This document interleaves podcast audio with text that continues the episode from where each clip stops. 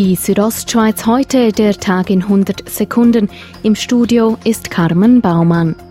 Die Jagd 2019 hat begonnen. Rund 5500 Hirsche und etwa 3000 Gämse sollten erlegt werden. Die Abschusszahlen der Rehe wird noch bekannt gegeben.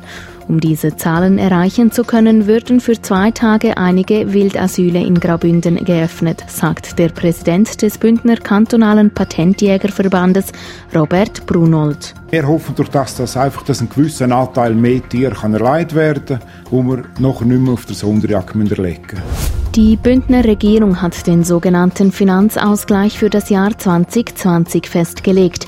Es fließen rund 26,2 Millionen Franken an die finanziell schwachen Gemeinden im Kanton. Das Geld kommt von jenen 39 Gemeinden mit viel Geld in der Kasse. Der Rest zahlt der Kanton. Die Organisation Libero sieht sich mit schweren Vorwürfen konfrontiert. Laut der Wochenzeitung WOTS soll sie Nationalratskandidaten kaufen. Sie hätten eine Art Vertrag unterzeichnen müssen, um Wahlhilfe zu erhalten. Die Bündner FDP-Nationalratskandidatin Vera Stifler wird von der Operation Libero unterstützt. Sie sagt, Nein, das ist kein Vertrag, das stimmt überhaupt nicht.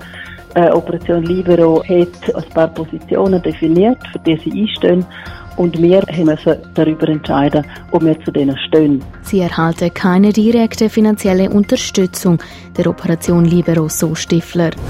Graubünden hat seinen sechsten Ständeratskandidaten. Timo Stammwitz aus Rueras will in die kleine Kammer nach Bern. Der 42-Jährige war vor kurzem noch bei den Grünliberalen. Nun kandidiert er als parteiloser und als eher unbekannte Persönlichkeit. Eine wilde Kandidatur also. Wilde Kandidatur, frei, ohne Verbindung mit einer Partei, ohne Filz, ohne Kartell, frei anzutreten, braucht eine gewisse Portion Mut. Aber das macht eben genau Spaß. Er wolle sich vor allem im Bereich des Klimaschutzes einsetzen, sagt Timo Stammwitz. Die Südostschweiz heute, der Tag in 100 Sekunden, auch als Podcast erhältlich.